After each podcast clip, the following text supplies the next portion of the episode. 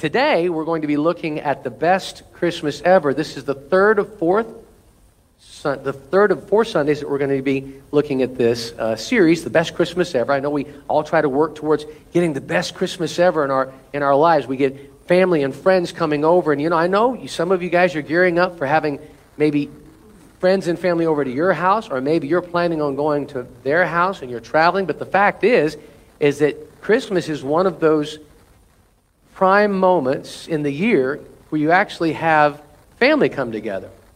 Now, I remember growing up, uh, we would uh, get together some with our family on occasion. We had a few relatives that lived in California where we are, and most of our relatives were in the South, but we were able to hang out with a few of them growing up, and that was always fun. And I always remember every once in a while we would also call our family, my cousins in Tennessee, and I always got a kick out of their southern accents because in California they don't have that and they would talk about what kind of gifts they got, and so we would do stuff like that. Of course, growing, growing up, being married now to Kelly and having kids of our own, we would enjoy the Christmas time together with family and, and just the, the, the enjoyment that we had with, with our loved ones. Now we have grandkids, and you see the process growing on and, and moving forward. But the fact is, is that when you get together with family and friends, sometimes there's a little bit of oddity and peculiarity. You got any quirky relatives, anybody? Don't raise your hands if you're sitting next to them, okay? No. You do get together every once in a while with family and friends. Now, the fact is, you're going to probably spend Christmas Day with them, but you probably won't go on a weeks long vacation with them. How many knows the relatives that I'm talking about? Again, don't do this to the person sitting next to you. Uh, in fact, surveys show that one out of three people in family units are a little weird. So, what I want you to do this morning is, yeah, I want you to look to your left, and if the person to your left looks normal, and I want you to look to your right, and if the person to your right looks normal, then you might want to do the math there. Yeah? Because maybe you're the weird one. I don't know, you know? I'll let you guys figure that out, all right? But all in all, even with the quirkiness, it's a wonderful experience spending time with the holidays, with your family, and with your friends. You love to see them come, and how many wants to finish this sentence? You love to see them go. Amen. See, we're all in this thing together, right? All right. But no matter how odd we think our family members are, how quirky they are, they can't be as odd as some of these guys. Now, I got several pictures I want to show you. I have no idea what order they're going to be in. So just put that first one up. These are Christmas pictures, okay? There, there's obviously a guy right there who just loves his cat. He spent money on that picture, by the way. So, FYI, there's his family. Let's go to the next one. Yeah, there's that guy. He, he had a rough Christmas Eve, let's put it that way. And there's that guy. So, anybody have any relatives like that? Let's look at the next one. Okay, now there's they went too far. That's just that's just ridiculous right there. I feel sorry for the kids, you know. We're doing this. A mom and dad saying we're doing this. It's like no, we're not. Okay, I'll take you to Texas Roadhouse. You know, I'll get you that that MP3 player, whatever. So they got all dressed up like toy soldiers. I think that's great. that took a lot of work. What's the next one? Oh, okay. They, they had a sale on red shirts at uh, J.C. Penney's that year. And they all showed up, you know, for the family meal that way. So there they are. Let's look at the next one. Oh, look at this guy. That's what he did every Christmas when he showed up for, for, for his family. He said, Here's the guy who does the splits. That was part of the Christmas tradition of their home, apparently. There's that guy. How about the next one? Yeah, that was a little from the 1980s. Maybe. And look at him the leather jeans, the business in the party in the back, business in the front sort of thing. I mean, perms everywhere.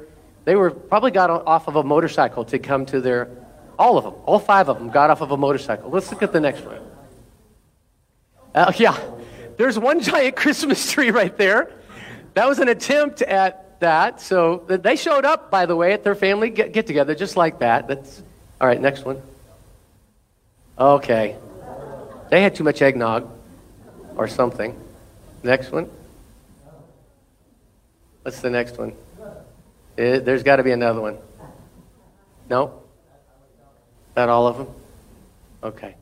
Well, there's one of a family. I thought maybe we are going to have that one. There's a one of a family of four, and the one guy, the young guy, had a gun pointed, a finger pointed to his head like a gun, and it was a little disturbing. It was just a little disturbing. So anyway, awkward Christmas photos. Those were people spent good money on those and went to a lot of effort. If you have, if, by the way, full disclosure, if any of those were your family members, I apologize for that. So, so our family may be a little weird, but we continue to love them. Amen? So Christmas is a time to look beyond our differences, just as God looked beyond our differences, and He truly does love us. And so we truly must love one another. Love is a wonderful thing. And today we're going to look at love. Eh, the word itself probably gets tossed around a lot, maybe too much, and at the same time, possibly not enough. Because to be truly loved for who you are is one of the most amazing and wonderful feelings that a person can experience. And during the Christmas season each year, people seem to be just a little more loving. Not always. They're going to cut you off in traffic and yell at you in different ways, but more often than not, people seem to be more willing to extend love and, and care and compassion during the holiday season. But what is it about the Christmas season that draws this out of us? Any time of year that Christmas does it, it seems more than not. And so I ask you the question maybe is it possible that at the very heart of Christmas lies the incredibly generous heart of God our Father? You know, the eternal God, the creator of the universe, of everything seen and unseen, the one who sent his one and only Son as a gift for all of us, humankind, God the Father, who knew that the very people that he created, whom he loves, would be the same people who would crucify his Son on the cross. And yet, he gave, didn't he? And he loves, doesn't he? He sent his Son, the gift of mercy, regardless of the rejection that he knew was going to take place. And I ask you this morning, aren't you thankful? Maybe even a little bit. Are you thankful? And are you maybe even a little bit amazed this morning at what God has done by giving us his son? Amen? Amen. So, what is it about giving gifts to others and being generous with those that we love that brings out the best in us? Why does it feel so much better, so much more fulfilling to be on the giving side, on the giving end, rather than on the receiving side of the receiving end of the equation? I don't know. And I, I don't really know too much about that. I, am not going to be really, I don't think I'm going to really totally be able to answer all these questions in this one message this morning, but I do, I do know that at the very heart of all of it is eternal love of the Father, and it's evident in the life and death of His Son. I think a scripture that wraps it up, kind of ties up this amazement, this wonder, is found in 2 Corinthians 9 15. It says, Thanks be to God for his inexpressible gift. It's kind of an indescribable gift. I mean, how do you even put words to what God has done for us? Amen? His gift of love. You've heard this phrase before God is love, right? I mean, we know that.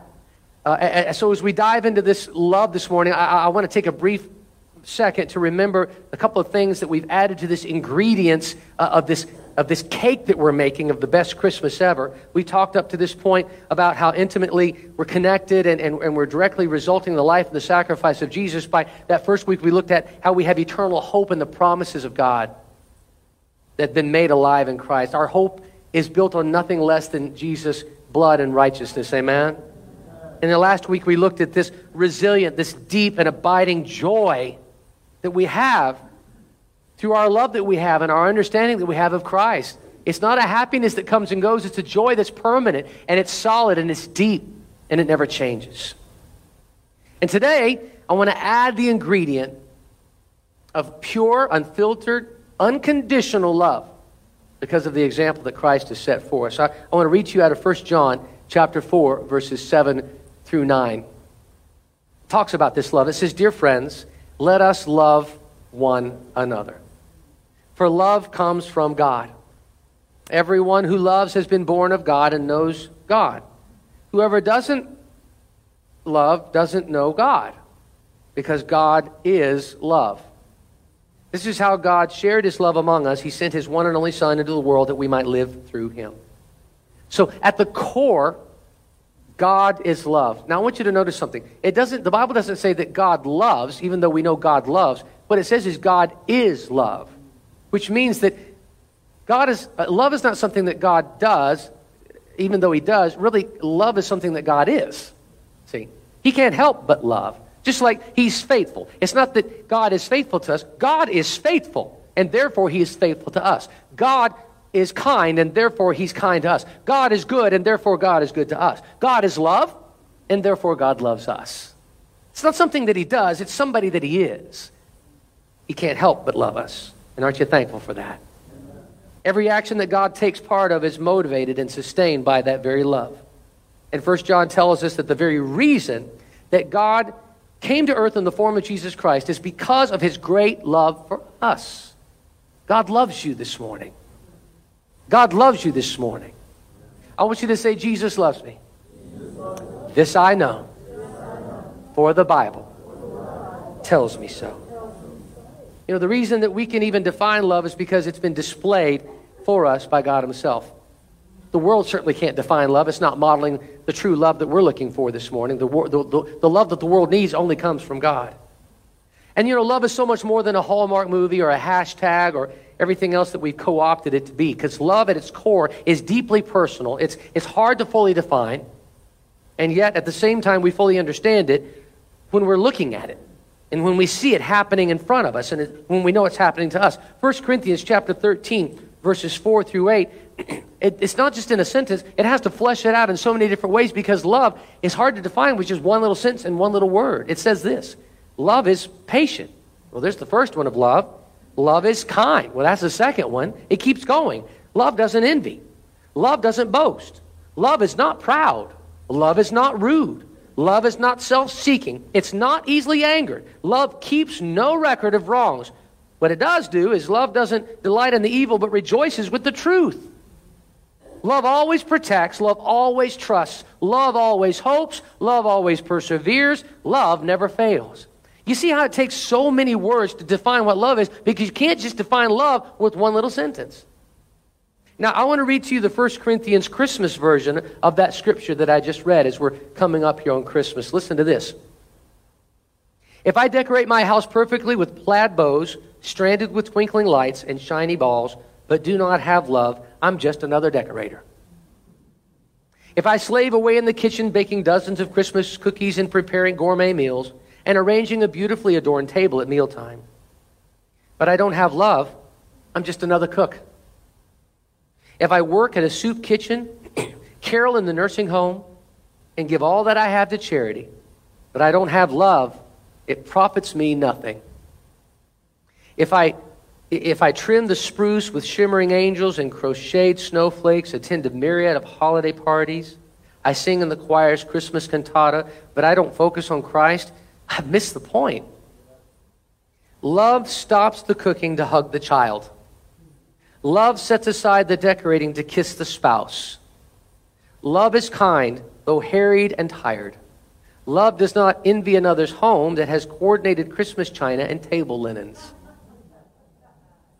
Love does not yell at the kids to get out of the way, but is thankful that they are there to be in the way.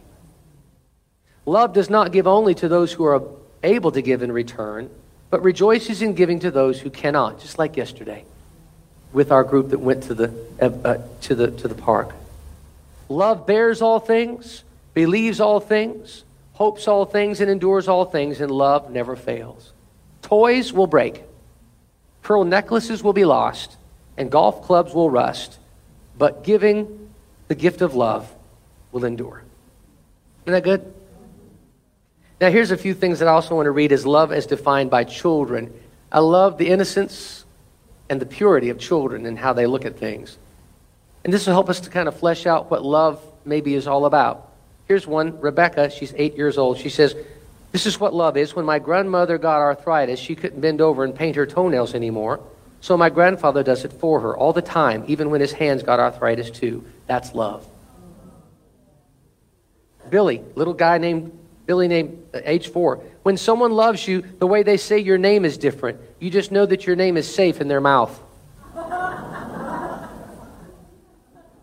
Chrissy, age seven, Love is when you go out to eat and give somebody most of your french fries without making them give you any of theirs. Here's Terry, age four, said, Love is what makes you smile when you're tired. Danny, age seven, says, Love is when mommy makes coffee for my daddy and she takes a sip before giving it to him to make sure the taste is okay. Little Nikki, age six, says, if you want to learn to love better, you, shouldn't start, you should start with a friend who you hate. Wow. Ouch. That preaches. now here's Noel, age seven. Love is when you tell a guy you like his shirt and then he wears it every day. Tommy, age six. Love is like a little old woman and a little old man who are still friends even after they've known each other so long. Claire, age six, says, My mommy loves me more than anybody. You don't see anyone else kissing me to sleep at night. Elaine, age five, says, Love is when mommy gives daddy the best piece of chicken. Mmm. All right, women, don't, don't jump on that one at lunch today. Yeah. Jessica, age eight, finally, says, You really shouldn't say I love you unless you mean it, but if you mean it, you should say it a lot because people forget. One more little story here. This is a story of a girl who regretted breaking her engagement, and she wrote this letter Dearest Tommy, no words could ever express the great unhappiness I've felt since breaking our engagement. Please say you'll take me back. No one could ever take your place in my heart, so please forgive me. I love you. I love you. I love you. I love you. Yours forever, Marie. P.S. And congratulations on winning the state lottery. Yeah. Not sure that's love. you know, love is the new commandment. Jesus talked about this in John chapter 13. You, you may already be thinking to yourself as you're, as, you're, as you're listening to this, you know, this love stuff sounds pretty good, but what should I do about it? How can I walk this out? And it's a really good question, and I hope there's a really good answer here that'll help you. So, throughout the Gospels, we see the disciples always had a lot of questions for Jesus. More often than not, the questions revolved around things they should or shouldn't be doing. Things like marriage and prayer and fasting and tithing and the Sabbath. Are just a few topics that come to mind. But interestingly, in the Gospel of John, Jesus gives the disciples a new, a new rule to follow. So I want you to listen to this in John chapter 13, verses 34 and 35. He says, Here's a new commandment that I give to you that you love one another, even, if I, even as I have loved you that you also love one another. By this, all men will know that you are my disciples if you have love for one another. So, this begs the question how did Jesus show his love for his disciples? He says, I want you to love others as I love you. How did he love them? How did he love us? How does he show his love for you and I today? And thankfully, we know the answer in 1 John 3.16, not John 3.16, but 1 John 3.16 says this. This is how we know what love is. Jesus Christ laid down his life for us well, there it is. And we ought to lay down our lives for our brothers and sisters. Now we're getting to uh, the foundation of this this morning. So we look at this and say, okay, that's easy enough. We understand this now. Loving others simply requires that we lay our lives down for them. So this is what we do. We, we trade what we want and what we need for what they want and what they need. We put others before ourselves, in place of ourselves, and at the expense even of ourselves. That's what love is, at the core of it, because that's how Jesus loves us. So it sounds so cut and dry, and in regards to, as I just said it, it sounds so simple, but yet it's not, or else everybody would be doing it and everybody would be loving like Jesus. So, what is the crux of this? Here it is Love is a choice. Love is a choice. It's not a feeling, it's a choice. Some people believe that love is something that you just stumble into, you, you fall into, and you fall out of. But as many of you know from your own experience, love is more than more often than not a very real choice that you make every day in your relationships, isn't it? You choose to love that spouse, that child, that parent, that friend, that coworker, that whoever it would be. You, you make a choice. I am so eternally grateful that God the Father chose to love all of us through his Son, Jesus Christ, aren't you? It's a choice that he made. It's a choice that God made for us. He didn't have to, he chose to. And I'm unbelievably thankful that Jesus chose to humble himself, take on the role of a servant, dying on the cross for you and I. If not for the loving sacrifice of the Father and the Son, where would you and I be today? We would be hopelessly lost. That's where we would be. We all know this scripture. I want you to say it out loud with me, John 3.16. As you read it on the screen, you shouldn't even have to read it. Read it together if you will say it. It says, For God so loved the world that he gave his one and only Son, that whoever believes in him shall not perish, but have eternal life. So let me ask you this. Do you think it was easy for God to love a world that by and large didn't love him in return? Think about it. I mean, I, if you were him, would you love like he has loved? Was it easy for Jesus to love the very people that hung him on the cross and that brutally killed him? He hung on the cross and said, Father, forgive them, for they know not what they do. I, I, I'm just imagining myself. It wouldn't have been easy for me. In fact, I'm quite sure that I would not have done it. But Jesus did it because he made the choice. Is it always easy to love your quirky and difficult relatives? You'll find out in a couple of weeks, won't you? Or how about your spouse? How about your kids? How about your friends? Here's one. How about your enemies? Obviously, the answer is no. No guilt trip here. We're all in the same boat together. We struggle, don't we? It's not easy. It's not something you just stumble into. It takes genuinely focused effort and dying to ourselves to love others. And it's a learned thing.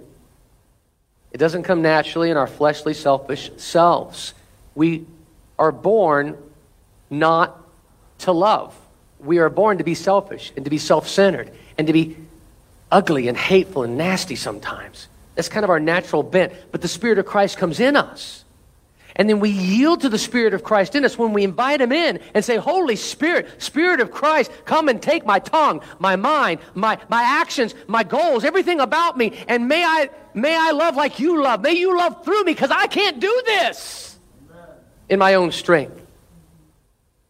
As we yield ourselves to the Holy Spirit, and we allow Jesus to love through us, he can love through us with his unconditional love. What does unconditional love mean? Pretty simple. It's love without conditions, without any strings attached.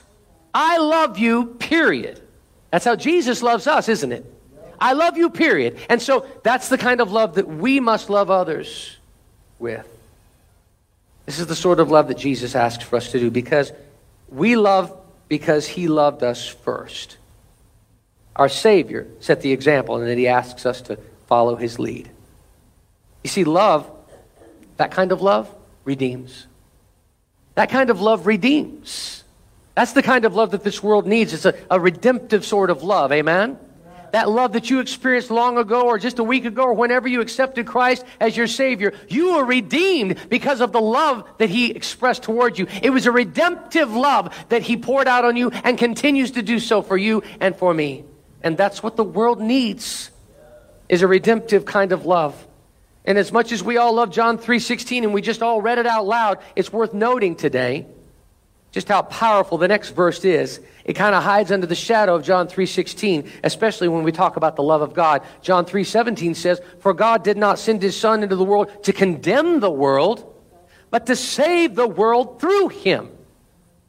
You see, God didn't send Jesus to bring condemnation upon us because there is therefore now no condemnation to those that are in Christ Jesus.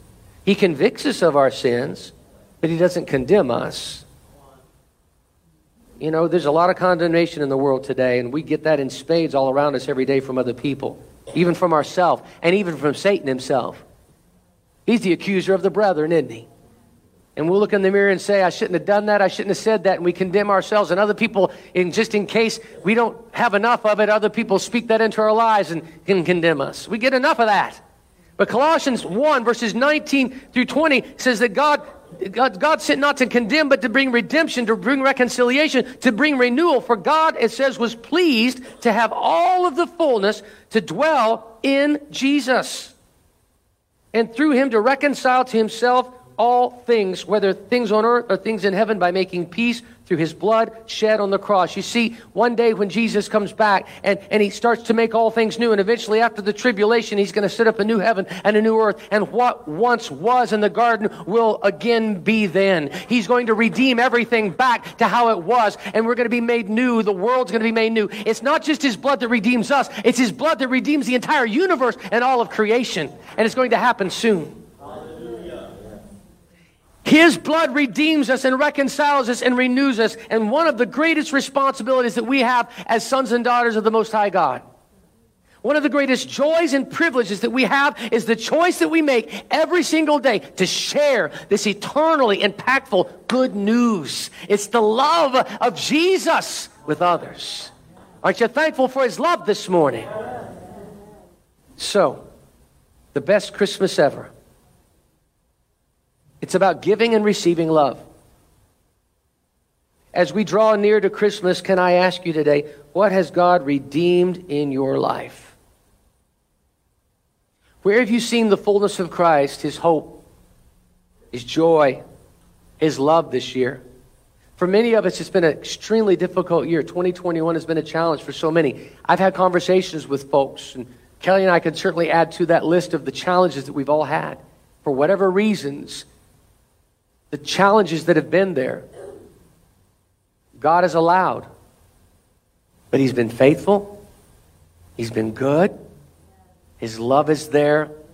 He's given us strength in time of need. His peace is there for us. His joy is there for us. Aren't you thankful for the hope that we have in Christ? All the resources of heaven are at our disposal through every difficult and challenging situation. So I ask you again where have you seen the fullness of Christ in your life this year? I want you to think about it and focus on those things because has God been, has God been faithful to you? Yes, through the difficulties, God has been faithful. Has God been good to me? Yes, in spite of the challenges, God has been good. And that's how we need to look at it because God never changes. Our circumstances may, but He's showing Himself to be good. He's showing Himself to be faithful. He's showing Himself to be all that we need through those times that we struggle through those situations that we face.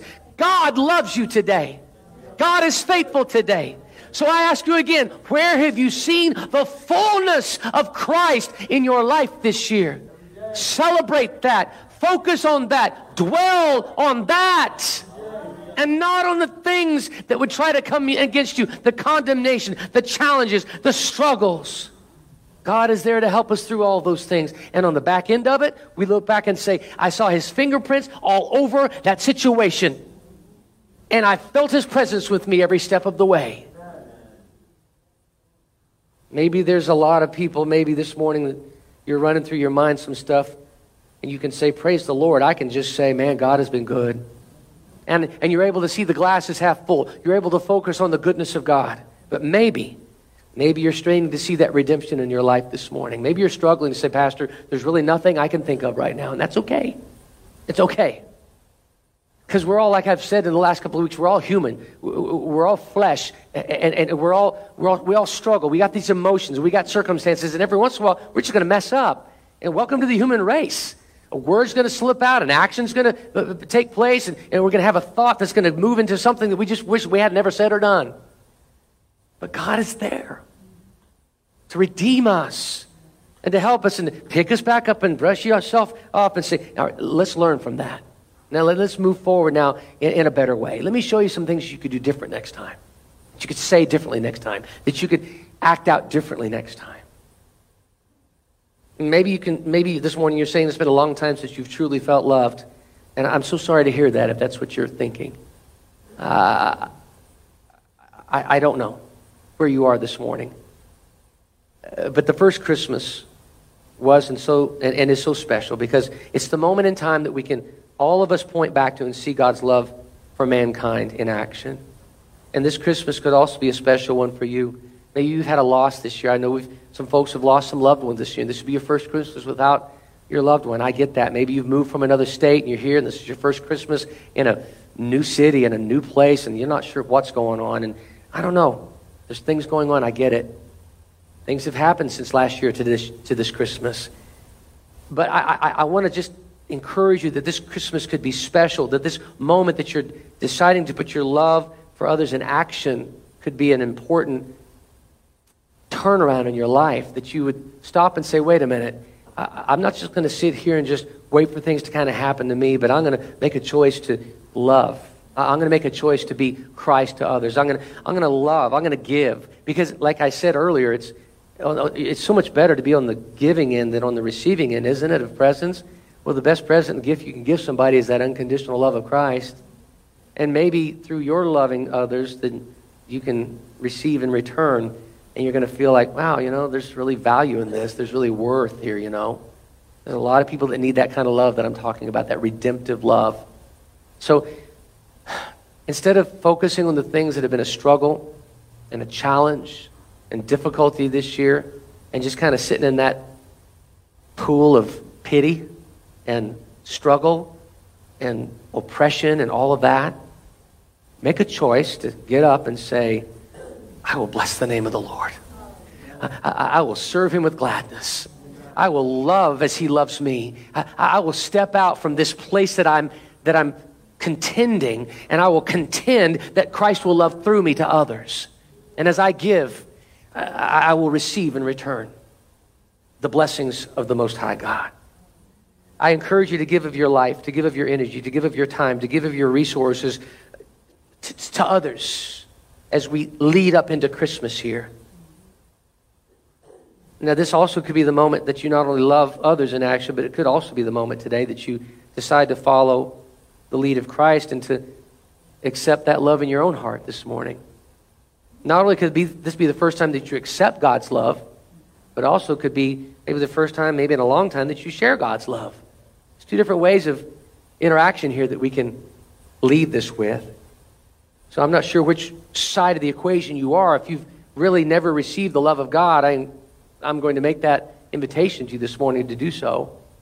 But I also am making the invitation for those of you that are here that need to share that love and you just kind of kept it inside because of situations and circumstances to make that choice to say, I will love. I'm just going to let the Holy Spirit love through me with that redemptive sort of love. That redemptive love of Christ is not something that we should keep to ourselves. It's something to share with as many people as we possibly can for as long as we can because that love is a choice. Just give you an illustration of this. There was a wife that was wanting to divorce her husband, and she came to a counselor for some advice, and she said, I don't only want to get rid of this man, I want to get even with him. Before I divorce him, I want to hurt him as much as he has hurt me. And so the counselor suggested a brilliant plan. He says, How about go home and act as if you really love your husband? Tell him how much he means to you.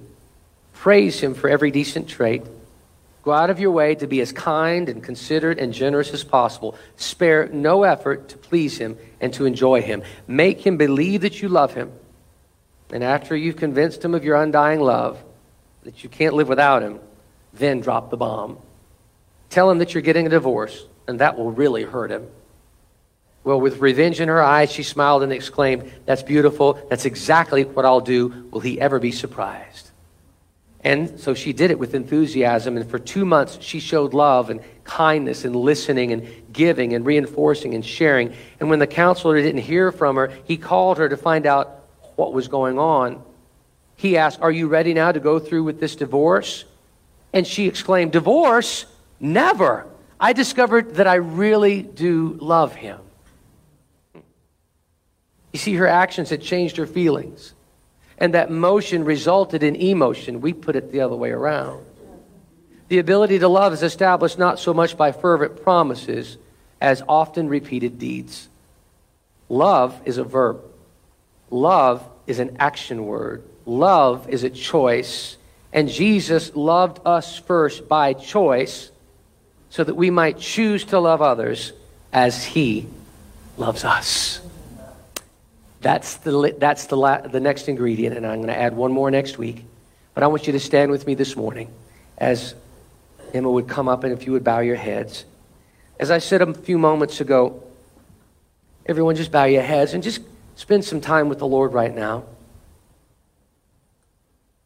As I said a few moments ago, I'm going to give a couple of invitations here this morning. First one is that maybe you've never accepted the love of God. Maybe you've really never understood it. But it's the love that redeems. It's the love that's a choice towards you as an individual. He loved the whole world, but if I can make it more personal, He loved you, and you can put your name right there. Whatever your name is, just insert it right there because God so loved your name, who you are, that He gave His only Son. I've heard this so many times before, and it astounds me, but it's true. That even if you were the only one on this earth that needed a Savior, God would have sent His Son just for you. See, Jesus didn't go up there and have a negotiation with God and say, Tell you what, I'll, I'll do this if you can guarantee me two billion souls, or a billion souls, or, or half a million souls. He didn't negotiate with God. He, God asked him to do it, and Jesus says, I'll do it. With no guarantees, nothing of a promise that one person would accept that free gift. Certainly, we know that it's been received by countless, countless millions and billions of people over the centuries. And today, it's your opportunity to make that choice and to receive that free gift. And I want to invite you to accept that love that God has for you, that love that manifested itself in Him sending His only Son for you to die in your place so that you wouldn't have to die in your sins, but that you could be washed clean of your sins by the blood of Jesus and be redeemed and restored and rescued and renewed back to God the Father in right relationship with Him. You've struggled, you've striven, and you've wandered around without a rudder.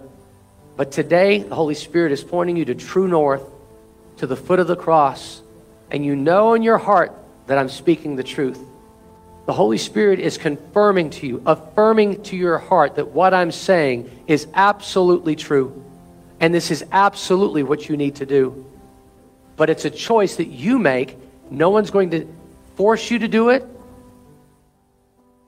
And you can't grandfather this salvation in because your mom or your dad or your husband or your wife or whoever else is saved. It's a personal choice with a personal relationship with Jesus Christ. And today's your day to receive the love of God through Christ Jesus. If that's you this morning, with every eye closed and head bowed, I want to invite you to slip up your hand and say, Pastor, I want to pray that prayer and I need Jesus in my life. Yes, I see that hand. Anybody else? You can put your hand back down and anybody else that would want to lift up your hand this morning. The Christians, I just need you to pray. As souls are hanging in the balance, yes, I see that hand. Anybody else? Just lift up your hand and put it right back down. Just make sure I see it. Anybody else? Christians, pray. Thank you, Holy Spirit. Thank you, Holy Spirit. Holy Spirit, make so truth so true the truth of who you are in each heart and life today, Holy Spirit. Help us to take that step to receive that love of that beautiful gift of salvation through your Son, Jesus Christ. Anybody else say, I need that love? I need that love. I need that love. Just lift up your hand. You can receive Jesus in your heart. I'll just, we'll all pray a prayer together. Join these couple of people that lifted up their hands. Anybody else?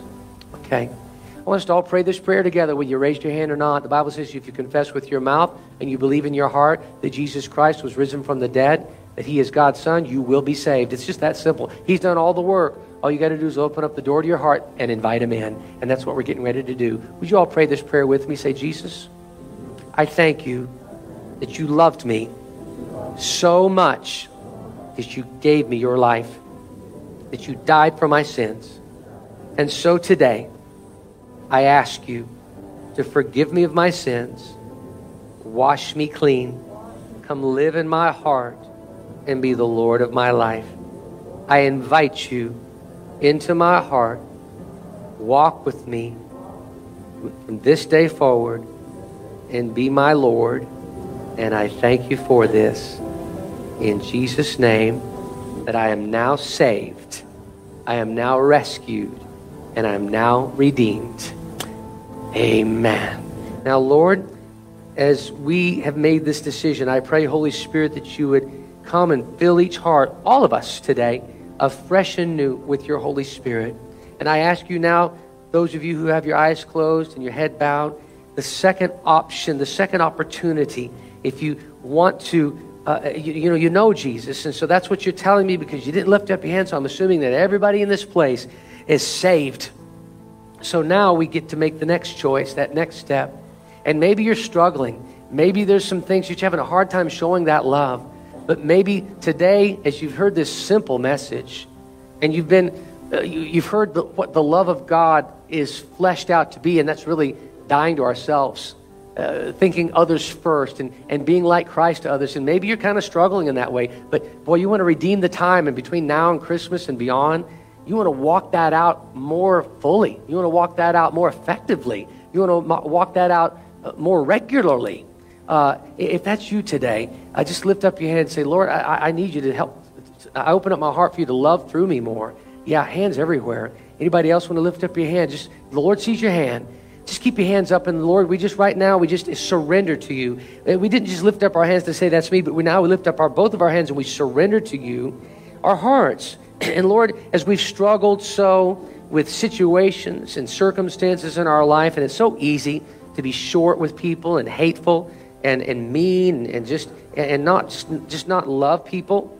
Uh, but Lord, I pray that you'd help us to stop that and that you'd help us to love like you loved us and that we would be sacrificial in our love, that we would think others first, that we would let you love through us in such a way that it would make such a difference in people's lives, that they would see the love of Christ in us and that it would impact their lives. Lord, that we would plant and water and that you would bring the increase, that we would be part of the redemptive uh, process in their lives, whatever that looks like, through the words that we say, through our kind gestures, through the thoughts that we think, through our heart condition, Lord, that we would be walking in unconditional love and that we would walk in patience and that we would walk in kindness, that we would understand what love is in, in the 1 Corinthians 13, Lord, that love is patient Love is kind. It, it, doesn't envy. It doesn't boast. It's not proud. It's not rude. It's not self seeking, but it protects. It rejoices in the truth. It always trusts. It always hopes. It always perseveres. It never fails. That's the kind of love we want, Lord. Won't you do that through us as we yield ourselves to you more fully every single day from this day on? We thank you, Lord God, for your love in us. Now let your love flow out through us. We thank you, Lord, that we can express your love through us because you loved us first.